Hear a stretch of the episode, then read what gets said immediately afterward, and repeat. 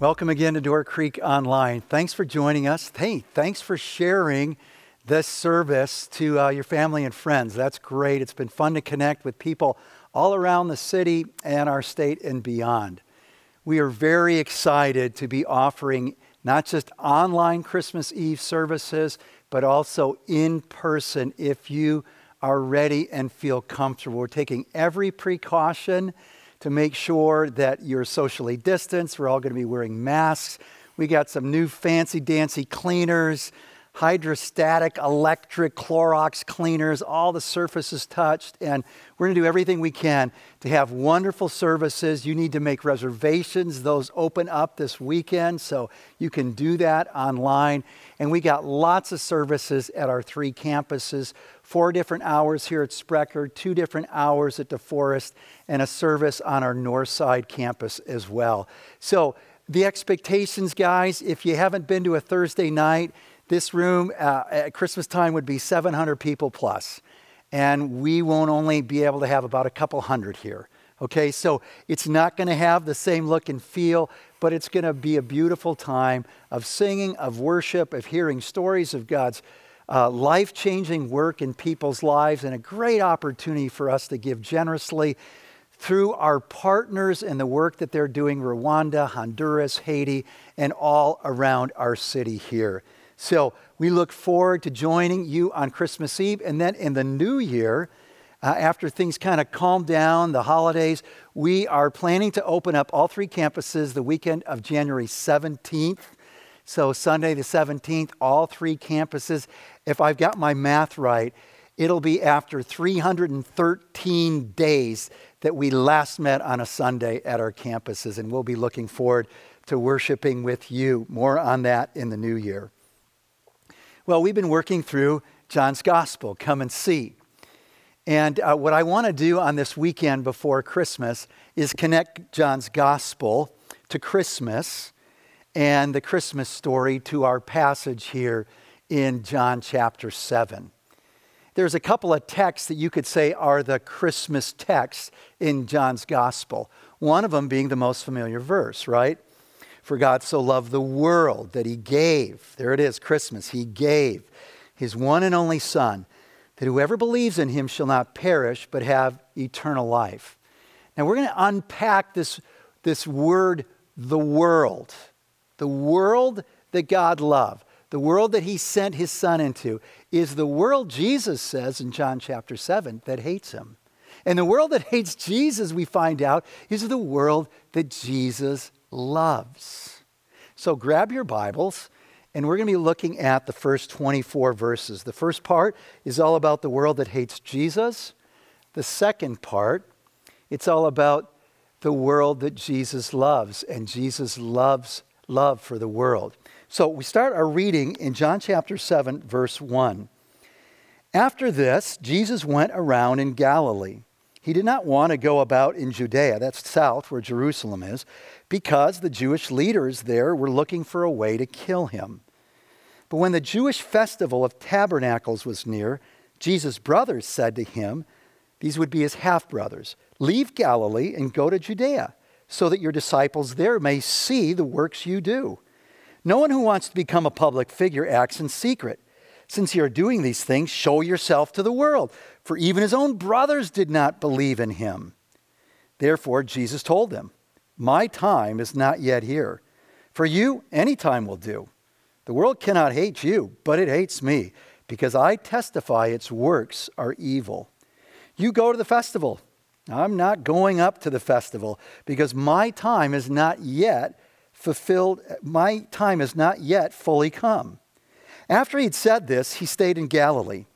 However, after his brothers had left for the festival, he went also, not publicly, but in secret. Now at the festival, the Jewish leaders were watching for Jesus and asking, where is he? Among the crowds, there was widespread whispering about him. Some said, he's a good man. Others replied, no. He deceives the people, but no one would say anything publicly about him for fear of the leaders. So the setting is the Feast of Tabernacles. It's the final of the great feasts. There's like seven feasts in Judaism. It's one of the three pilgrimage feasts, Passover, and then seven weeks later, Pentecost, and then about six months after Passover, Passover is in the spring, we have this autumn festival that's called the Feast of Tabernacles. The Feast of Tabernacles looked back to the time when God's people lived in the wilderness for forty years, and God faithfully took care of them. He faithfully met their needs. Remember, there was the manna, the bread from heaven, every day, six days a week, on the sixth day enough for the seventh day. There was the quail, there was the water. And during that time, they didn't live in houses because they were always on the move. They were camping out. They were living in tents. And so this is the time where actually for a week, the people would travel to Jerusalem and the families would erect this kind of handmade tent and they would celebrate this feast. There would be a big, everybody celebrating on the first day, a big celebration with everybody on the last day. There would be offering of sacrifices. There would be parades with palm branches. There would be singing and there would be dancing, and they would stay in those little tents and they would sometimes sleep in those tents, and they would remember. They'd remember all that God had done. But it wasn't just remembering God's faithful and good provision in the wilderness. It was celebrating his good and faithful provision today with the harvest. Because this is the time when they're bringing in the grapes. This is the time when they've harvested all the olives. And so they're celebrating. God, you've been so good. You've been so faithful. We worship you. We thank you.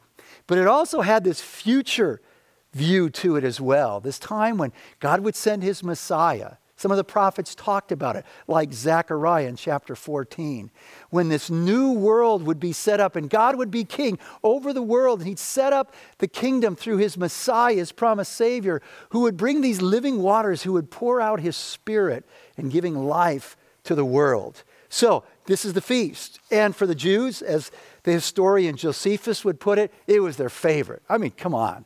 If you're a kid, of course it's your favorite. This is like a week-long camping trip with your cousins and all your best friends. This is awesome. So that's the setting.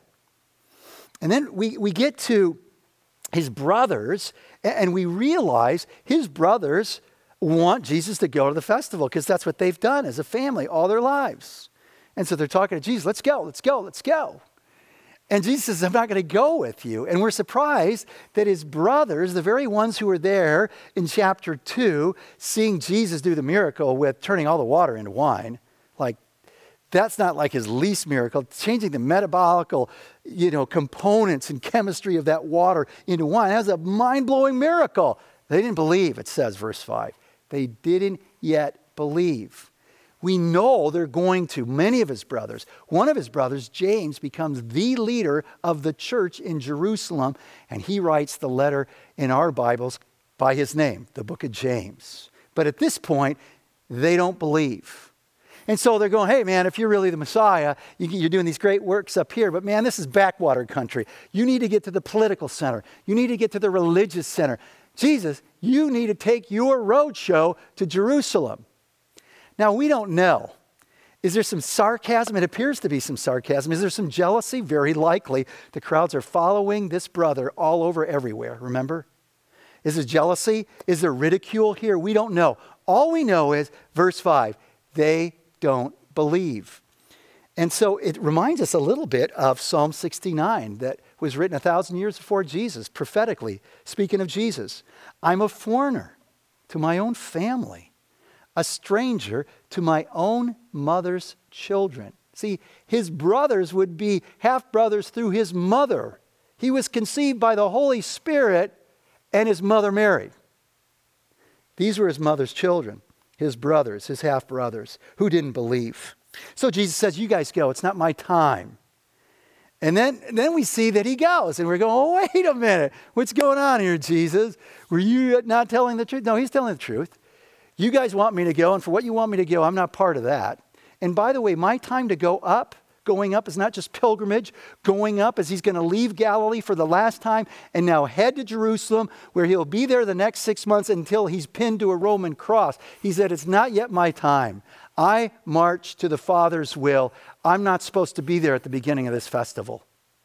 And so he shows up, and we pick up the story as... Uh, We continue on in the text, realizing that, hey, When he gets to Jerusalem, man, when he gets to Jerusalem, there's leaders who want to kill him. What's that about? Well, they wanted to kill him since chapter five, verse eighteen. There's a crowd who's divided. You know, there's a bunch of people that are asking for him, but some think he's crazy. Some think he's a deceiver. Some think my, maybe he's a good guy, right? But they're all whispering and they're all grumbling in hushed tones because they're fearful of the leadership. But what strikes us in this opening section here is Jesus' words about you can go because the world doesn't hate you, because you're part of the world. But the world hates me. And the reason it hates me is because of this. I testify. I reveal, as light always does, the works of the world which are not in conformity with God. They're not in conformity with the great commandment to love God with all that you have, to love your neighbor as yourself. I reveal all that is broken in people, all the rebelliousness of a person's heart. And so people don't like that. Well, he's already told us this. John has in John chapter three, verse eighteen. This is the verdict. Light has come into the world, speaking of Jesus. But people loved darkness instead of light because their deeds were evil. Everyone who does evil hates the light and will not come into the light for fear that their deeds will be exposed. And in my mind's eye, I can still see that, that ten o'clock news story where they've arrested somebody and the lights of the camera are on and they put their coat over, right? They're kind of doing one of these. And I want people to see him. Jesus is the light. Chapter one, the light cannot over, the darkness cannot overcome the light of Christ. He reveals all that is opposed to God, all that isn't loving God with all that we have. So the crowd's take on Jesus is three things. He's a good man, he's a deceiver, or he's demon-possessed. A good man, a deceiver, a liar, leading people astray, or demon-possessed. It reminds me of Lewis's classic quote in Mere Christianity. It goes like this. I'm trying here to prevent anyone saying the really foolish thing that people often say about him, about Jesus. I'm ready to accept Jesus as a great moral teacher, akin to he's a good man. Verse twelve, but I don't accept his claim to be God. That's the one thing we must not say, Lewis says. A man who was merely a man and said the sort of things Jesus said would not be a great moral teacher. He would either be a lunatic on the level with the man who says he's a poached egg, I love that, or else he would be the devil of hell. You must make your choice. Either this man was and is the Son of God, or else a madman or something worse. You can shut him up for a fool. You can spit at him and kill him as a demon. Or you can fall at his feet and call him Lord and God. But let us not come with any patronizing nonsense about his being a great human teacher. He did not intend to. He did not, he did not leave that open to us. He did not intend to. So we pick up the story. He slipped away after his brothers. He's made it in. And now in the middle of the feast, he shows up teaching in the temple courts. Verse fourteen. Not until halfway through the festival did Jesus go up to the temple courts and begin to teach. The Jews there were amazed and asked, "How did this man get such learning without having been taught?" Jesus answered, "My teaching is not my own. It comes from the one who sent me. Anyone who chooses to do the will of God will find out whether my teaching comes from God or whether I speak on my own. Whoever speaks on their own does so to gain personal glory. But he who seeks the glory of the one who sent him is a man of truth. There is nothing false about him. Has not Moses given you the law? Yet not one of you keeps the law. Why are you trying to kill me?" "You're demon-possessed," the crowd answered. "Who's trying to kill you?" Jesus said to them, "I did one miracle, and you are all amazed. Yet because Moses gave you circumcision, though actually it did not come from Moses, but from the patriarchs, that is from Abraham, you circumcise a boy on the Sabbath. Now, if a boy can be circumcised on the Sabbath, so that the law of Moses may not be broken, why are you angry with me for healing a man's whole body on the Sabbath? Stop judging by mere appearances, but instead judge correctly." All right, so we've just been looking at the world that hates Jesus, right? The brothers, the crowd, the religious leaders, everybody in the story, right? Now we're going to look at Jesus' love for this world that hates him, all right? And what we're going to see is Jesus loves this world by going to Jerusalem when he could have stayed. He loves the world by teaching, pointing out their need for a Savior when he could have just done more miracles. He loves the world by dying in our place when Jesus could have just skipped the whole trip, the whole deal, all the way to the cross and saved his own neck, just beamed back into heaven. So first, Jesus loves the world by going when he could have stayed, by moving towards us.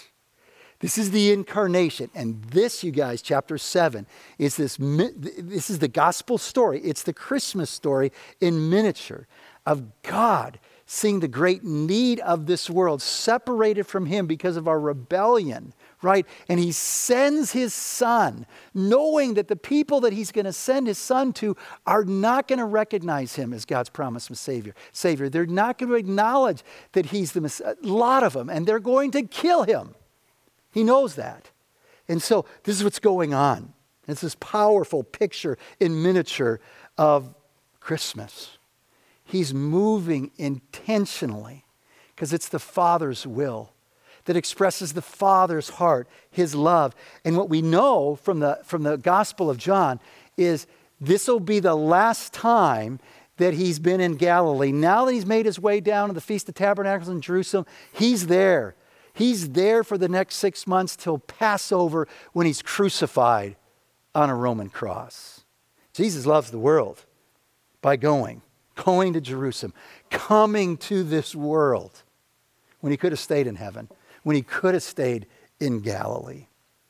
Second, Jesus loves the world by teaching, pointing out our need for a Savior, bringing God's truth to the world. His teaching not only amazed, it pointed out their, their hypocrisy. It convicted, and it brought about this understanding that they needed a Savior. Even the most religious needed a Savior. So there's an interesting going, thing going on here. They're all asking the question, who's this guy? Where did he get his learning? Because in that day, authority was derived from another teacher that you, it would be like if we got this degree from this institution. And so we're, we're an expert because we have this piece of paper, this diploma. We've done this D, PhD work or master's work. We got a, a bachelor's, right? And, and that certifies, right? We've got this tra- He doesn't have, who's this guy? He hasn't been with any rabbi. He says, no, no, no. My, my, I come from, from heaven. My, my authority is from heaven. My message, my works, he's been saying, it's all connected to the Father's. And so he's establishing his authority again. They're amazed at his teaching. And what's interesting here, when he talks about, look at, what I'm telling you is true. It's the Father's will. And if you do the Father's will, you'll know that what I'm saying is true. See, we would normally say, I'll follow when I believe it's true. Jesus says, follow and you will find that it is true. Maybe that would be a good one for us right now as we're questioning Christianity. Take Jesus Uh, on the challenge. Jesus is saying, take me at my word and see if it's not true in your heart of life, in your, re- in, in your experience, as you find your place in this world, as you find how Jesus meets all that's happened in your past that you cannot change and fix, but walks into your present today, and how he deals with all of your today and gives you bright hope for tomorrow. Take him at his word and see if it's not true. And, and you're sitting here going, well, I can't do that until I find out it's true. Jesus is saying, uh, try it the other way around. Would you do that this Christmas season? His teaching is one of the ways in which he loved the world. His teaching, which made singular his mission and motivation to do the Father's will, all for the Father's glory, wasn't about my glory. It's about his glory. And then his teaching brought conviction, so that the most religious people of the day, we find out, need a Savior. Good works won't satisfy God's holy standard. The most religious people need a Savior. That's like a really important teaching here in John chapter seven. I, I, I don't know how you, you know, I, I use this phrase, you've been going to church since you were knee-high to a hymn book. I don't know how long you've been. I don't know what kind of practices you have. But it's really easy for us to feel self-righteous and good about ourselves because all the things that we do.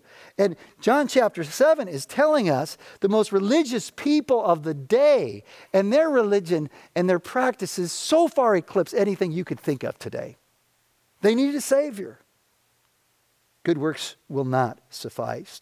And so what does Jesus say? Verse nineteen, none of you guys keep the law. And you guys say that you are the teachers of the law and the protectors of the law. And you're going after me for breaking the law.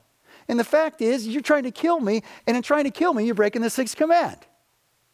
And you don't even understand the law, the very law that allows you to circumcise your baby boy on the eighth day, even if that falls on Sabbath. And in so doing, you keep the law.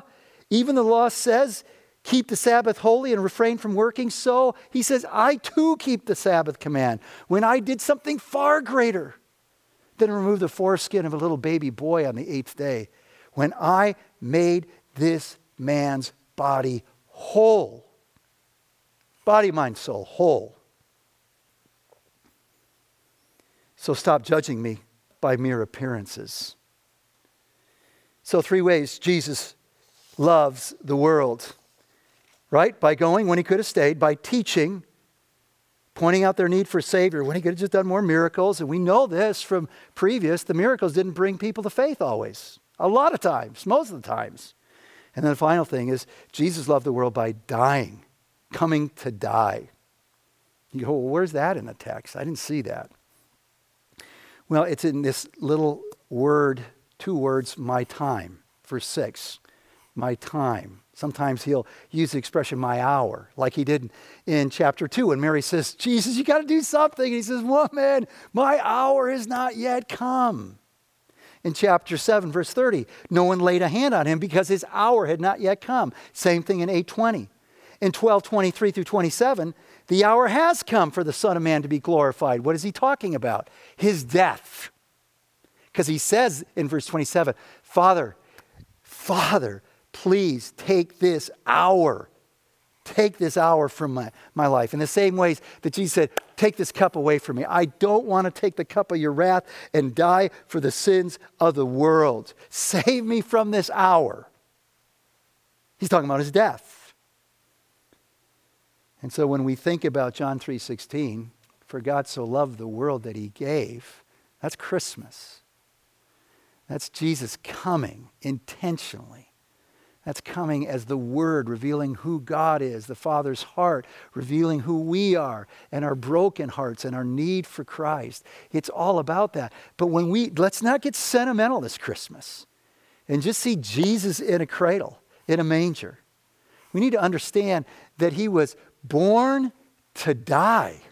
He was all going because he came to seek and to save that which is lost. He says, I, I didn't come to be served, but to serve and to give my life as a ransom. He's the suffering servant of Isaiah's great prophecies, the one who would be pierced and crushed and wounded for our sin in our place. So we note this as we bring it home, that Jesus coming then and today through his church brought and brings controversy and division. Expect that as we live to tell others about Jesus. Jesus' life and ministry prepares us to expect rejection when we live for Jesus Christ, as we proclaim him, God's only Son, the only hope for this world. Jesus put it this way in John fifteen, if the world hates you, keep in mind that it hated me first. If you belong to the world, it would love you as its own. As it is, you do not belong to the world, but I've chosen you out of the world. That is why the world hates you. Remember what I told you. A servant is not greater than his master. If they persecuted me, they will persecute you also. So who's the world that hates Jesus? Well, it's the world that Jesus loves. Who's Jesus love? He loves everybody. His love was for his brothers that didn't get it, though they had a front seat to it all, who at this point were ridiculing him, maybe dripping with sarcasm, maybe wanted him dead as they pushed him towards Jerusalem to those who would take his life. Who is the world? Those who are curious. He loves the curious, who only see him as a good teacher. Who is the world that he loves? Those who wrote him off, calling him what? A deceiver, a liar, someone who's bogus, a charlatan, someone who's crazy, demon-possessed. He loves the world. He loves the religious, the very religious, who appear intellectually honest as they're interested with these sophisticated questions, but they're dripping with hypocrisy. He loves them. He loves you and he loves me. Catch up to this. There isn't anything that you've done. There isn't anything that you could do that would stop God, that would stop Jesus from loving you. For God so loved you that he gave his one and only Son, that whoever, you believing in his name, will not perish but have life. Jesus came to give us life. In spite of all that he faced, he came. He was on trial two thousand years ago. And guys, he's on trial today. Some are open and receptive. Maybe that's you. Man, what a great thing to take Jesus up on this, to to follow him, to take him at his word and see if it's not true. And some are not. You're not ready. Maybe you're cynical. Maybe you're hostile. But here's what I know. Like two thousand years ago, the setting's tense when it comes to associating with Jesus. Man, there were hushed tones. Nobody wanted to be uh, wrongly associated with Jesus, the one that they're hunting to kill. And there's a lot of pressure today, as there's always been. It's not new. You feel it as a middle school student with your peers, like, man, it just it doesn't count for anything with my with my peers. You feel it on your sports team. You feel it in the academy as you're pursuing your degrees, teaching your courses. A follower of Jesus, you checked your mind, what's wrong with you? You feel it in the workplace. You feel it in culture and society, all over the place. We feel this pressure that would cancel us out if we call ourselves follower of Jesus Christ. So where's the hypocrisy in my life, in our lives? The charge against the church is uniform. It's full of hypocrites. And the sooner we get this answer uh, going, every time you hear that is, you're exactly right. And I'm like at the front of the line. There is inconsistency in my life, and that's why I'm clinging to Christ every day. And I'm not asking you to follow me. I'm asking you to follow Jesus. What about our hypocrisy? We've had such a problem with the looting going on this summer. Very little problem fudging on our expense reports for our business. Staunchly pro-life. Neglecting our own aging parents.